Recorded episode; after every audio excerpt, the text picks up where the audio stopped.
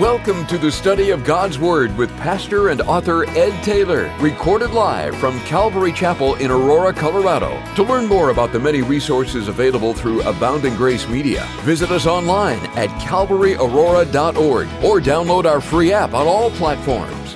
And now, here's Pastor Ed to take us into our study. Amen. Amen. Take that Bible and open it, please, to Hebrews chapter 13. If you want to get ahead, we're also going to be in Ephesians chapter 4. So, Hebrews chapter 13, as we start a new chapter, winding down now toward the end of our study in Hebrews. And what a study it has been.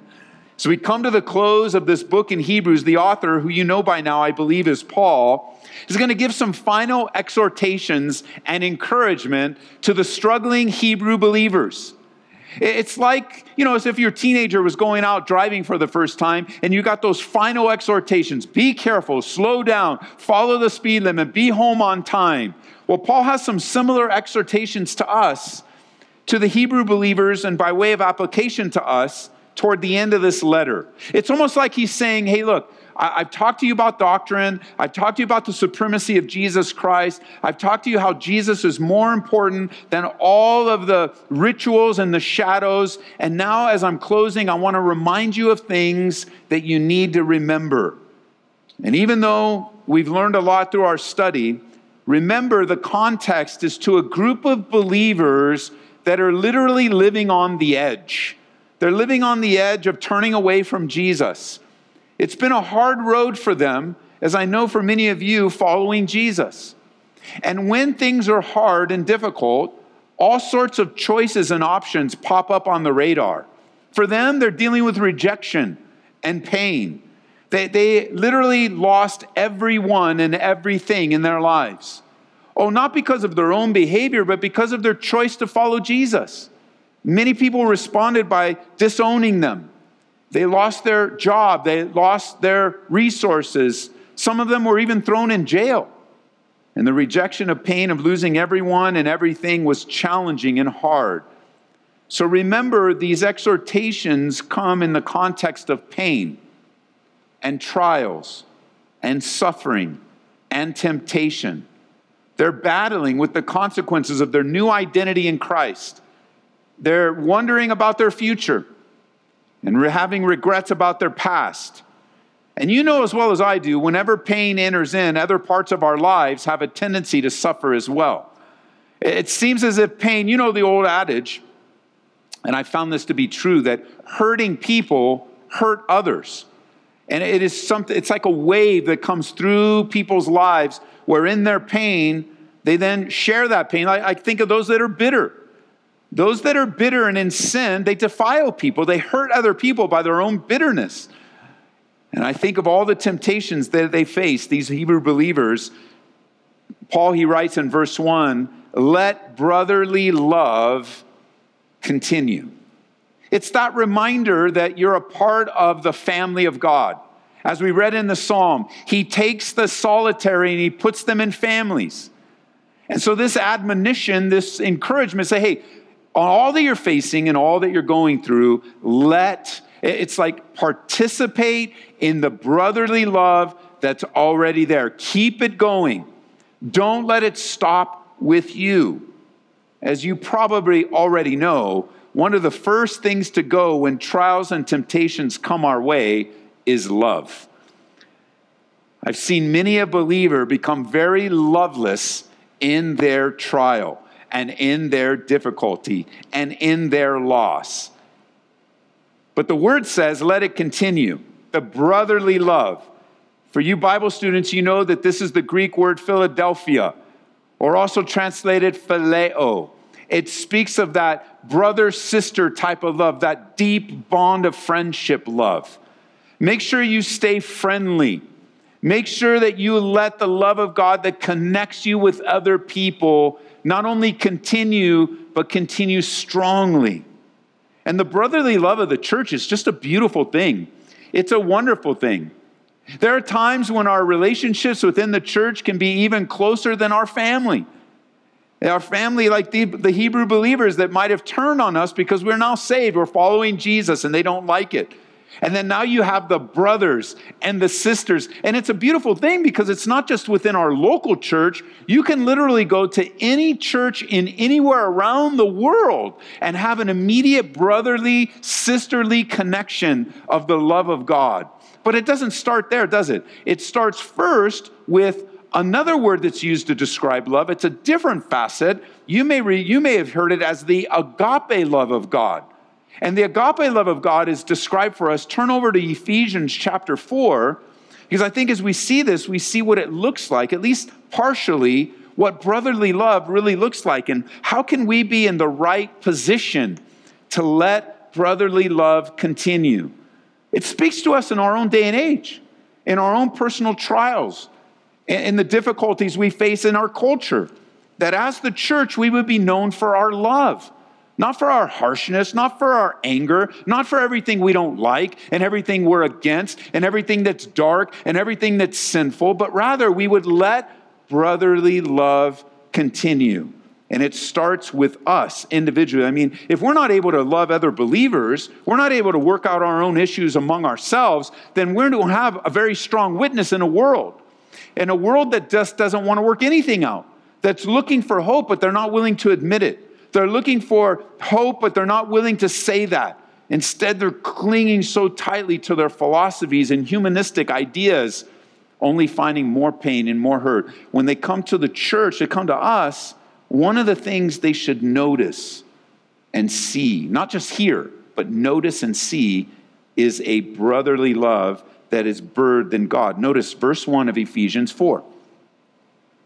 I, therefore, a prisoner of the Lord, beg you to have a walk worthy of the calling with which you were called, with all lowliness and gentleness, with long suffering, bearing with one another in love, endeavoring to keep the unity of the Spirit in the bond of peace. Let brotherly love continue, and it starts with these characteristics. The first one is lowliness. The idea behind that word in the Greek language, the original language, is to be brought low or to be humbled. To be brought into a situation that truly takes you from one place and brings you to a lower place. It's the opposite of asserting yourself. You know, we live in a culture that's taught us very assert yourself, assert yourself, defend yourself, take up every fight. And there are just some people among us that just love to fight about everything. But the Bible speaks of a lowliness combined, notice, with gentleness. That's a mark of the agape love of God gentleness. A, a gentle spirit. Someone that, another word for this describing Jesus was meek. You know, Jesus was humble, lowly, gentle, and yet he was also meek, not full of pride. You know, a person that, that has a hard time with lowliness and gentleness is captured by pride. Pride and arrogance are enemies of brotherly love. Pride and arrogance are enemies of brotherly love. A prideful person not only isn't lowly, not only isn't gentle, but a prideful person loves to control everything. Pride makes me feel like I know it all, that I'm smarter than everyone, that I'm wiser than everyone, and that everyone wants to know how smart I am. And a prideful person doesn't like to give freedom to the work of the Holy Spirit, but fights against everything they don't agree with. And yet, humility, lowliness, gentleness, notice the next one is long suffering. The, the, the, idea behind this word is that you have a long fuse before you blow up. So, so a person walking in agape love and then demonstrating that among isn't someone that's blown up all the time and angry and frustrated. Not only that, but as we deal with one another, we bear with one another. Another way of saying this is you put up with each other's idiosyncrasies. You put up with other people's differences. Not only do you acknowledge that people are going to be different, but you put up with it. You're not always trying to change and trying to shape and mold, but rather you recognize there's differences and you bear with one another. How? In love. It's a manifestation of love. But more than anything, he summarizes this sentence in verse 3 endeavoring. The idea of endeavoring is, is to exert yourself or to put up a strong fight. He's almost like he's saying, if you're going to fight for anything, fight for this. And he says, endeavoring to keep the unity of the Spirit in the bond of peace. And it's such a word from God to us because there's so much division today. And it's not even only over secondary doctrinal things. Everybody's dividing about just about anything that can, you can divide over. And it's interrupting our brotherly love, it's ruining and soiling our witness. And the church is becoming known as just an angry group that's mad and goes from this church to that church and that church and that. And they're not happy about this or not. And the gospel has been drowned out. And it's like the Bible says hey, look, God is saying, get back to brotherly love. Just let it continue. You don't have to make it up, you don't have to create it, you don't have to read a book about it. As you abide in Christ, He then takes these characteristics and they live out in your life. The way of the cross is humility and self sacrifice, unconditional love, keeping the unity that's already there walking in humility. Like the Bible says in Romans chapter 12, verse 18, the Bible says, if it's possible, as much as depends upon you, live peaceably with all men. Exert yourself toward unity. Not fighting, not competing, not angry all the time, but rather walking in the Spirit, not fulfilling the lusts of the flesh. So beautiful. Come back to Hebrews now. Let's look at the second admonition or the exhortation here as the chapter begins. He says, Let brotherly love continue. And secondly, he says, Don't forget to entertain strangers, for by so doing, some have unwittingly entertained angels. This is neat. He says, Don't forget. In the next one, he's going to say, Remember. So now he says, Don't forget this one thing. Don't forget to entertain strangers. Don't forget to connect with people you don't know. Don't forget that. You know, because when you're caught up in whatever's going on in your life, you just care about yourself, you just care about maybe self preservation, you just care about your opinion, care about your attitude, and you don't care about strangers anymore. The gospel is for strangers. You and I were strangers to God. And aren't you glad somebody entered into your life? Could have been a mom, could have been a dad, grandma, grandpa, could have been a friend, a coworker. It could have been a stranger to you that was obeying this scripture. Don't forget to entertain strangers. This applies to believers and unbelievers alike. God has called us not to isolation, but to infiltration. Like God has called us to be in the world, but not of the world. Now, the word that would describe this the Bible word that would describe this is hospitality. Do you know in 1 Timothy chapter 3, when Paul is telling Timothy as he's looking for leaders and elders in the church, he says that one of the things that they're to have is to be hospitable. And that is, that has the idea of serving, loving, and listen, opening your home to strangers, opening your home to people. And that, that's believer and unbeliever alike. Not, not just your home, though. It's not exclusive to your home. It's more so, if you broaden it, it's opening your heart. If you are not one to serve others that you don't know and you haven't met and maybe are different than you, then you're going to have a hard time being a leader in the church. You're going to have a hard time being a believer because true Christian love always, you, wherever you find true Christian love, you will always find true Christian hospitality. Hospitality is a big part of the Christian witness in the world. But here's a challenge we've just become so skeptical and critical of others in our culture. And for some, that's, there's good reason. Like this isn't just something you open, you, you walk in wisdom, you're just so wide open everything and just trust it. Like you, obviously you're gonna walk in wisdom, you're gonna be careful. But some people have that, that pendulum has swung so far over, you haven't talked to a stranger about Jesus in years. That is not the will of God. It's not the will of God for you to not interface with people you don't know, to not connect with people you haven't met yet, or to have a heart for others. And you're going to see that this whole section here is all about thinking of others, remembering others. And he says, don't forget to entertain strangers. Now, this whole thing that we've been introduced in the last 12 months, as I believe, has done great damage to many of, many of us. And it's that phrase, social distancing. Social distancing is the antithesis of Christian hospitality. Now, let me pause and just acknowledge that in this time of crisis and the reality that people can be sick, the distancing or respecting others' desires is something we should do. And we be careful. There might be people that just want that in their lives, and we want to be respectful. We don't want to just shove it down their throat, oh, don't be so scared and don't be so fearful. We'll respect where they're at in their lives and still continue to build a relationship with them. However, I don't know if you've noticed, but this idea of social distancing has made people want to avoid other people. That's not from the Lord. It's not from the Lord for us to ignore other people, avoid every. I know when we were in California recently, there were people that would go on the other side of the street because we were on the sidewalk. And I mean, we had our face coverings on and everything, but you could tell that there was just this nervousness and this, listen, this irrational fear. It is not God's will for you and I to live in irrational fear. That's where the Bible says that He's not given us a spirit of fear. Like, that's irrational fear. Now, the concern for your health, I know I just did a house visit recently. I, I wore my face covering in honor of the person that's very sick. Like, respect is different. Showing respect for people is different than staying away from people. The whole purpose of the Christian life is to enter into other people's lives and to connect with each other. So, so even this conditioning it's like, well, you know, just stay away from people. Don't have people in your house. Don't have people over. That is not the Christian witness. It's just not. And as you assess in your own life, perhaps it's not your home. Maybe right now in your home you say, no, right now we don't want anyone home. Well, then find a place to meet with people and meet with them then.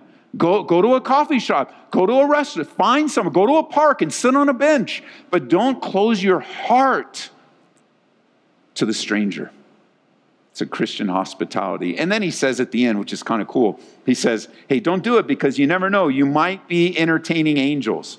And I think what he has in his mind here is back in Genesis 18, remember? Abraham had those visitors that came to his house. He had no idea. He was entertaining angels and he was entertaining Jesus Christ in a pre incarnate appearance. He had no idea, but what was he? Hospitable. Come on in. Let me serve you. Let me love you. Let me care for you. That is the witness of the church. And in times of difficulty, love and hospitality have a way of disappearing. And then what witness does the church have? Notice number three. Look at number three now in verse three. He says, Remember the prisoners as if chained with them, and those who are mistreated since you yourselves are in the body also. So he goes from don't forget the strangers, and then he says very specifically, you in times of death, you need to remember prisoners and those that are mistreated. Now that's a large group of people. Now, not only does that refer to those that are in prison, and here the context would be the primary group of people he's referring to would be those believers they're in the body, those believers that because of their Christian witness end up in prison. Remember, Paul would tell Timothy, he got thrown in prison many times for his faith, and Paul would tell Timothy, hey, remember me. Remember me. Don't, don't neglect me when I'm in chains. And he was in chains many times. As a matter of fact, the text is 2 Timothy chapter 1, verse 8. Therefore, do not be ashamed of the testimony of our Lord, nor of me, his prisoner, but share with me in the sufferings for the gospel according to the power of God. To have a sympathetic heart to those that are in prison. And here's what happens when we think of prisoners, there's a very natural way of thinking, well, they deserve it. They deserve it. So why should I remember them? That they get what they deserve. Well, maybe they are getting what they deserve. And remember them and show compassion on them and be there for them. Serve them, minister, and pray for them. Like it's very important that we don't forget prisoners, not just those that might be believers, but unbelievers alike. The church is to permeate the world. And it's not just to sit back. I, I know that I was in jail before and I deserved it. And I'm grateful that the love of God reached me too. We don't forget prisoners. We don't forget what God wants to accomplish in the life of a person just because of the consequences of their sinful behavior. You know why? Because we've all sinned and fallen short of the glory of God. all of us have. Remember the prisoners. Not just that, he says, remember those who are mistreated. Think of in our world today, in our culture today, how many people are just simply mistreated, taken advantage of. I think of the poor, I think of the homeless, I think of the immigrants, I think of those that are on the other side of racism. They're mistreated. We're not to forget them. And we're not to participate in that nonsense. We're, we're, or sin. I call it nonsense. It's actually nonsensical sin. We're to be the type of church, the type of believers that walk in love. And we're to remember there's a special mention here in the Bible that our hearts, our hearts are to remember those that are mistreated. Certainly, we're not to be the ones that mistreat. We're not to be the ones that champion because we have an opinion or we have an attitude. We're, we're to be the church. We're to walk in brotherly love. We're to encourage people. We're serve each other, love each other, which is where I want you to pray for us as a church as God opens different doors. But specifically, I want you to join in this particular prayer that we've been praying for many years, and that is we have a desire to buy one more radio station and adding it to our Grace FM radio network. It can happen one of two ways. Uh, the best way would be, and so pray for this, the best way would be is we get another station, larger and stronger signal in Colorado Springs to replace the one we have now so that it will all reach all of Colorado Springs with a much small, stronger signal and would reach down into Cañon City. Because last count, there are 13 prisons in Cañon City. And we want to reach them with the Word of God regularly. That is one of the ways that we, on a regular basis, as a church family, collectively, are remembering the prisoner. You, like, we've been on the radio in our teaching ministry for 20 years now. Grace FM's been on the air for 10 years, and we get a lot of response from prisoners, both those that are in uh, jail and those that got out that the radio broadcast, that the teaching, because you know, right now, with the way things are, you can't go into the prisons. They've closed that part of the ministry. So, uh, with the exception of maybe the chaplains there, but I, I think you know this already, many of the chaplains in our prison system aren't believers. So they're not coming in with the hope of Jesus. They're not coming in with the hope that God is with you. They're coming in with some other false teaching, some weird stuff. Uh, I, I know they care for people, but they're not giving the truth. And so we want the radio, though, cuts through all that. It goes into the prisons all day, every day, 24 hours a day, seven days a week. And we get feedback. I mean, literally, we get a lot of feedback from up here, from Denver, the, the prison that's out east here. We get a lot of feedback. There's even times where people will come and they'll, they'll write us a note and they'll let us know that they gather around the radio and that's their church service. So I want you to pray.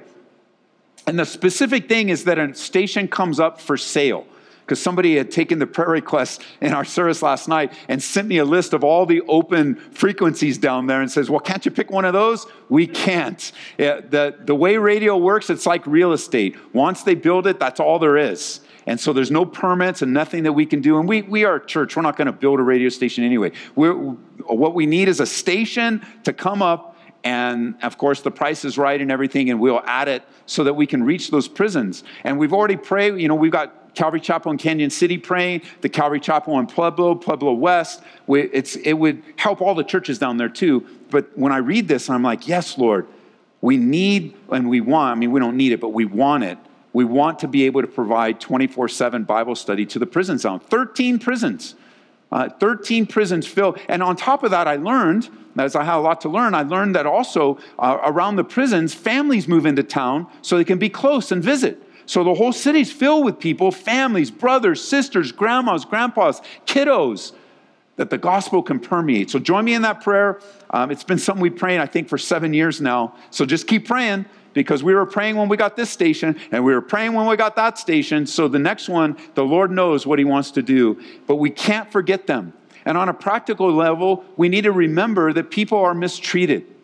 And the church has been put on the earth to help those that have been mistreated, if only you are one less person mistreating someone else and elevating and helping people along the way. Very interesting. Remember what Jesus said. I want you to see this in your own Bible. Would you turn over to Matthew 25? Matthew chapter 25, because you need to mark this, how important this is. And as you see this first section in Hebrews, it sounds very much like what Jesus is teaching. Which is always cool because what when you're talking and you're sharing and things you're saying sound like Jesus, it's just evidence that he lives in you and you're learning and growing. Listen to what Jesus says in this very monumental teaching. Pick up with me in verse, well, let's start in verse 31. Matthew 25, verse 31. When the Son of Man comes in his glory and all the holy angels with him, he'll sit on the throne of his glory. All the nations will be gathered before him, and he will separate them one from another, as a shepherd divides his sheep from the goats.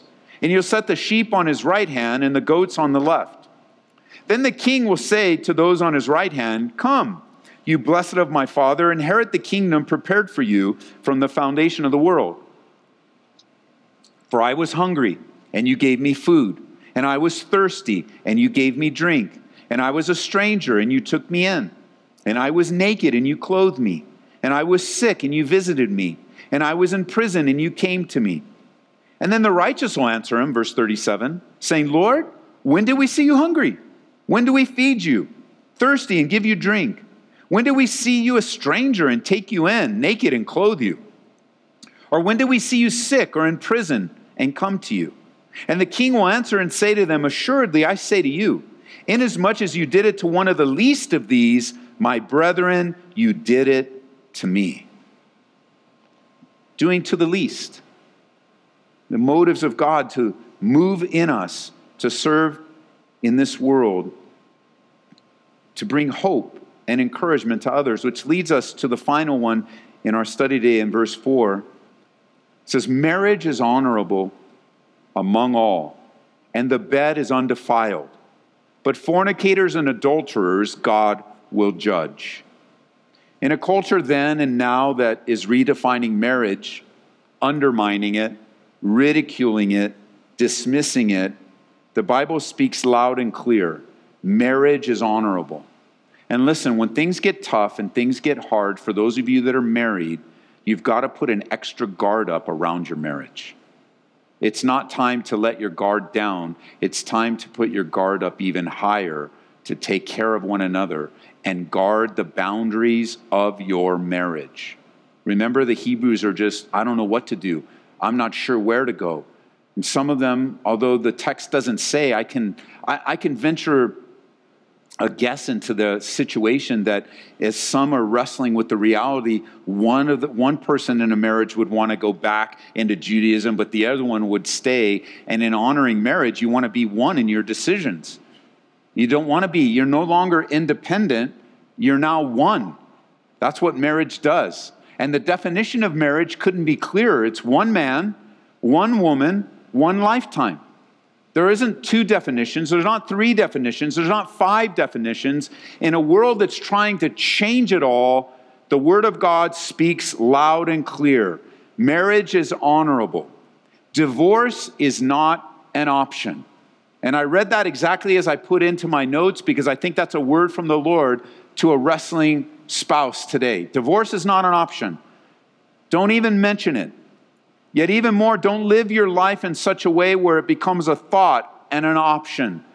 It's God's will for you to work out the situation that is currently troubling your marriage, to work it out, to come together, to, to reassess your role in the marriage and the power of God to enable you to come together and protect that oneness.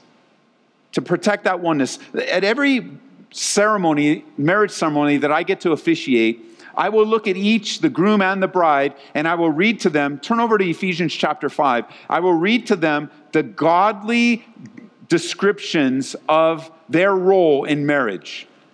So go with me to Ephesians again, now this time chapter 5, because God has prescribed for us roles and responsibility that He empowers us to fulfill.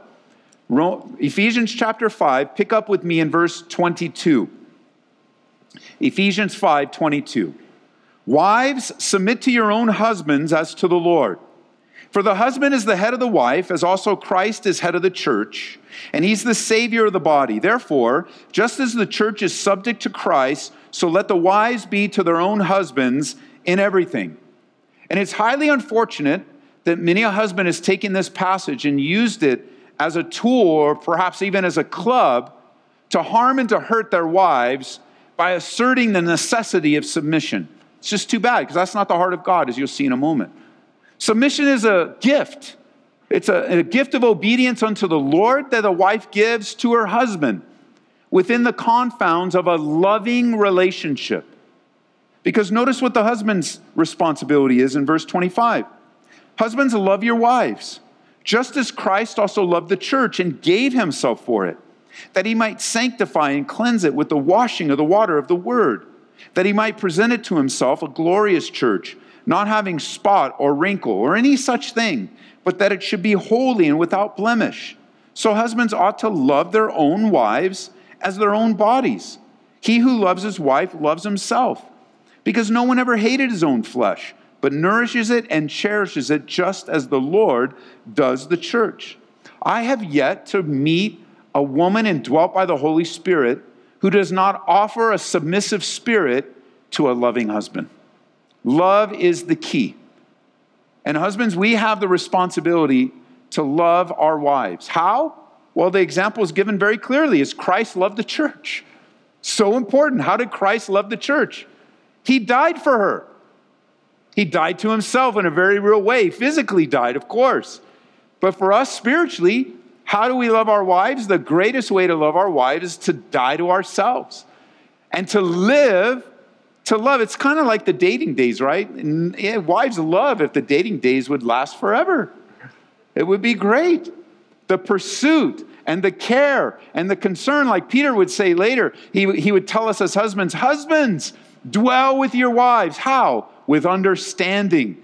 And the idea behind that word understanding is hey, dwell with your wives and continue to pursue them and get to know them and learn the different facets of them. And when a husband is loving his wife, a wife is submitting to her husband, and these issues never come up in the marriage. Never.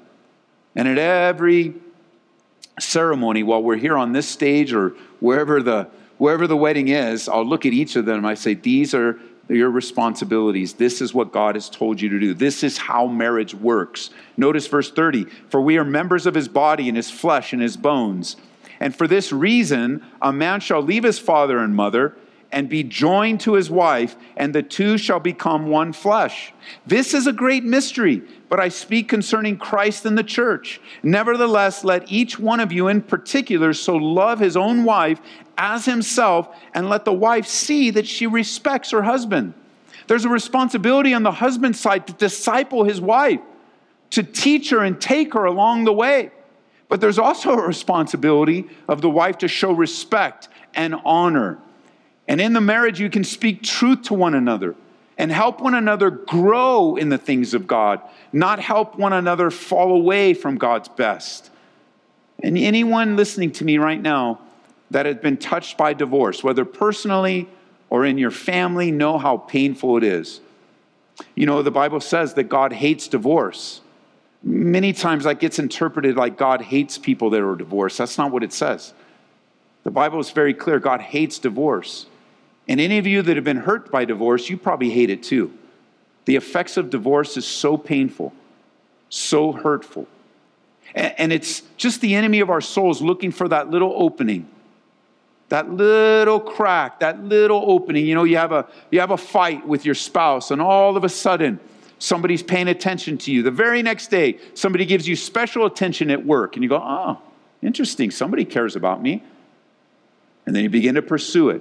You have a little, you know, you maybe it's been a an argument that's lasted for a while, and you let the sun go down on your wrath. Uh, and, and you just keep anger and anger. You're getting more anger, you're getting more anger. You won't talk to each other, even in different rooms, different beds, di- sleeping on the couch. All the things that we joke about are very serious matters. And there you are. You're in a very serious time in your marriage. And then, whoa, somebody from high school just popped up on Facebook. Oh, wow. And now, because of the condition you're in, you reach out, or they reach out to you.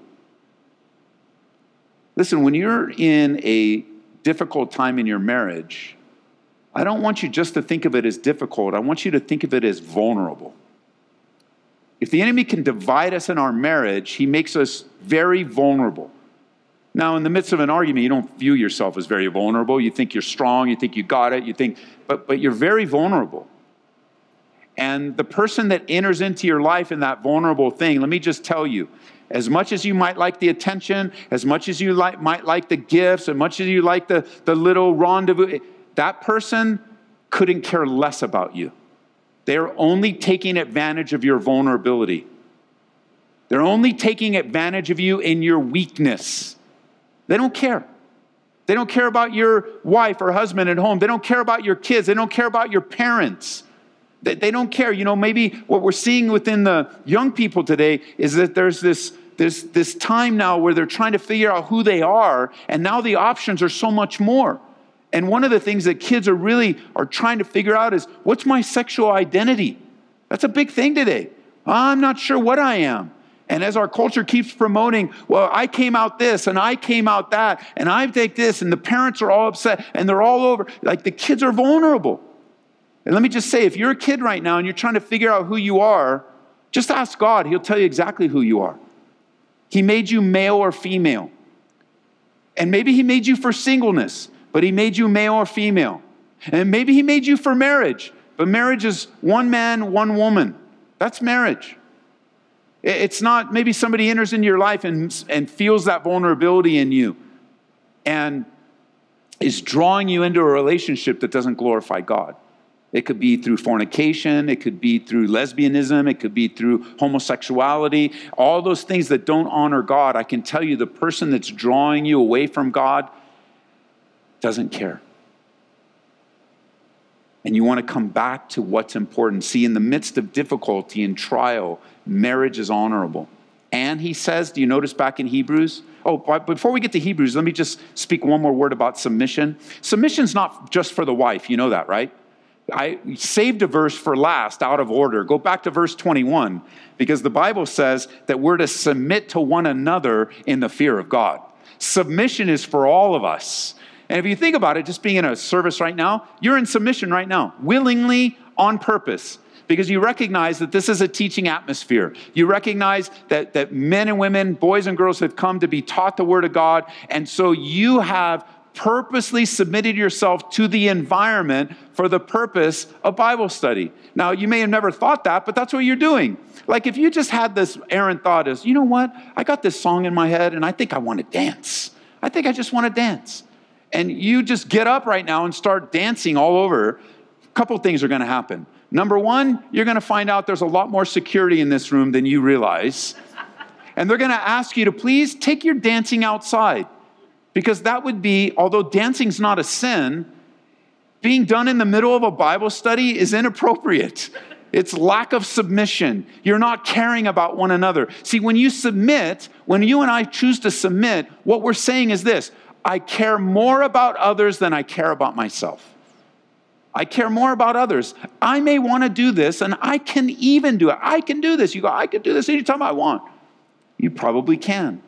But in order to love others, Submission says, I'm going to care about the whole more than I care about the part. And that's what happens in marriage. I care more about the whole than I do about the part. And I know that if I'm in a problem right now and I've got challenges in my marriage, if I choose to submit to God and I choose mutual submission in my marriage, then I'm on the pathway to see this solved. I'm on the pathway for God to use this. And if you're single today then you have even a greater opportunity to submit yourself to God as you wait in contentment for that person that God has for you in marriage. That God wants you to remain, notice the last thing in Hebrews 13 is He wants you to remain pure. When He says the married bed is undefiled, He's saying that there's a place for sex. And it's not fornication and it's not adultery. Did you see that? He gives that at the end. He says, Fornicators and adulterers will be judged. The, mar- the honor- marriage is honorable, the married bed is undefiled, but fornicators and adulterers will be judged. What does he mean? Well, there's a place for sex. Sex is honorable in marriage. Marriage, according to the Bible in Genesis chapter 1, was, is for the creation of children. Secondly, marriage, according to the Bible, is for companionship and intimacy, Genesis chapter 2. Marriage, also, number three, is for the domain of sexual expression, 1 Corinthians chapter 7. The married bed is undefiled. Sexual purity is important to God, and it's important to your spouse too. It's important to the church of God, sexual purity. You see, marriage is honorable not just for us. That's not actually not the primary reason. Marriage is honorable and to be protected and guarded because it represents the picture. It's a picture of representing the true relationship between Jesus and his bride. You don't want to mess with the picture of Jesus and his bride to a watching world. And although we've all sinned and fallen short of the glory of God, like, like maybe you're on the other end of a divorce and you've come through one, if the, if the Lord has it, if it's His will according to His word for you to remarry, then just make the divorce in your past the last divorce you ever have. Or as I often say, make this the last marriage you ever have. And stay strong in the place of God. Stay strong and faithful to Him. Don't go out on your spouse, both physically emotionally, mentally. You know what's happening is is more and more relationships are being dissolved by pornography. You think pornography is not painful to your spouse, you're wrong. It damages your spouse. It is pornography, participating in pornography, listen, is sex outside of marriage. That's what it is. And many times it hurts your spouse. Now, primarily, this is a sin that covers men and women, but primarily men. And let me just tell you, having sat across a table many, many times, pornography feels like adultery to your wife. You might say, well, you know, I didn't do it. I was just looking and not touching. It feels as if you went all the way with another woman. It dehumanizes your wife and husband it demoralizes them, and it ruins and defiles your head and destroys intimacy. You just got to stay away from it, church. It says right here adultery and fornication will be judged by God. They go, but I'm a believer, I got freedom. There's a judgment and a consequence for all of our sins as believers. And the Lord wants to wash and cleanse you by the water of His word. He wants to free you from this decrepit, horrific sin that has infiltrated the church. What's commonplace in the world can't be commonplace in the church. If that's a part of your life, you need to repent, forsake, and run away from it. Within marriage, sex is beautiful, fulfilling, even creative outside of marriage in any way, it's ugly, destructive, and brings great long term consequences. Back in Hebrews, at the end of chapter 12, remember what it said in Hebrews 12 and verse 29? For our God is a consuming fire, which reminded me of how fire is a beautiful thing when it's in the right place. You know, fire in this kind of weather in your fireplace is a beautiful thing. It brings warmth to your home. It's, you're, you're able, it's beautiful to watch. It's contained, and it's exactly where it belongs. But you take that same fire and you bring it out to the forest and you put it at the base of a tree, it very much can do far more damage than you ever expected. It can wipe out entire hillsides and mountainsides because fire outside of its purpose can be very destructive and dangerous. Sex is very similar. And in the right context, the married bed is undefiled, it's beautiful, it's wonderful, enjoyable. Outside, it is destructive and harmful. And so it makes sense, does it not, it, to a group of people that are just wavering in between, not sure what to do, that he says, hey, let love continue. Don't forget, what binds us together is the love of God. He says, don't forget to entertain strangers. Don't isolate yourself in times of difficulty. You might even entertain an angel, who knows? Not only that, but remember the prisoners. They're isolated, they have nowhere to go. But also those that are mistreated, looked down upon. Eh, you know, when I think of mistreated, I, I think of that category of people that automatically go, well, they deserve it. Well, they deserve it. Well, they want it. Well, who cares? They're still mistreated. What does the gospel have to say to those that are in a very difficult place in their life, whether they chose it or not. I mean, anyone that gets involved in sin and has to deal with the consequences, they chose sin. Nobody sins by accident. And we have to have a love to care and help people, help them get back up. Not only that, but you remember that marriage is honorable. Guard and protect your marriage. The bed is undefiled. And just by way of definition, fornication is sex outside of marriage, whereas adultery is sex breaking the bond of marriage. So adultery is committed by a married person. Fornication is committed, by someone that is not married. That's the general definitions.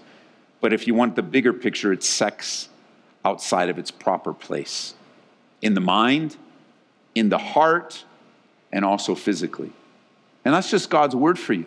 It's God's word for you here. For those of you tuned in from afar, God is looking in these last days to build purity in us, something that He does.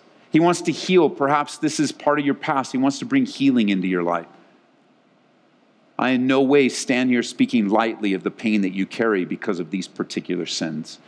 The consequences are horrific and hard and challenging often very traumatic and long lasting, but the Lord can heal.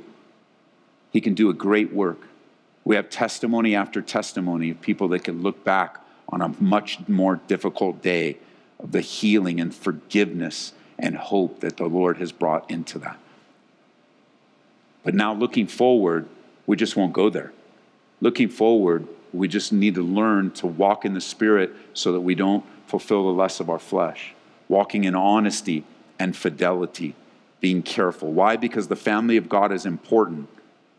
And we're to saturate ourselves with the love of Christ, both brotherly and also the agape love of God. So, Father, we ask that you would bring home the truths that we share today, um, challenging for sure, but also, God, a, a work of your Holy Spirit that you're setting people free right now. That things aren't going to be hidden, they're not going to be in the dark. I pray for those spouses that yell at each other and that scream at one another. I pray, God, that you would end that, that they would respect one another and care for one another and talk through their differences, that, that, they that two, that they would, I just pray that, that in their argument they would come and die to themselves to work this out, that their love for one another would be greater than their anger with one another, Lord. I pray that right now for those listening. I pray that into marriages right now that there would be a elevation of love. And I, I know things are hard. I know things are challenging. I know temptations abound and challenges abound. And this last year has even made things worse as, as couples have been spending more time together, Lord. So more things are revealed. But we're grateful, God. We are grateful that what is hidden will always be brought to light. So forgive us for trying to hide things for trying to pretend they didn't exist, but rather giving us the strength and the power and the wisdom to walk in lowliness and gentleness, being patient with one another, bearing with one another in love, endeavoring to keep the unity of the Spirit in the bond of peace.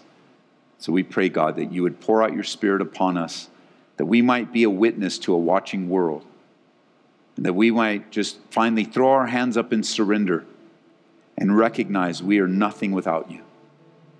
And I, for one, God, am grateful you saved my marriage. I'm grateful that you changed me and you changed Marie by bringing us into a relationship with you and teaching us how to be a husband, how to be a wife, how to be a mom, how to be a dad. Uh, a path that we're still on to this day. And we just give you glory for the great power you have to enter in to a very messed up relationship and save it and rescue it for your glory. And I pray that over our church and over our city and everywhere this goes for. I pray, God, that we would be used as we enter into people's lives, serving, loving, and caring. In Jesus' name. Amen. We pray that you've been encouraged by this Bible study delivered live from the sanctuary of Calvary Aurora. For prayer or a copy of this study, call us at 877 30 GRACE. That's 877 304 7223 or visit us online at calvaryaurora.org. Be blessed as you worship Jesus this week.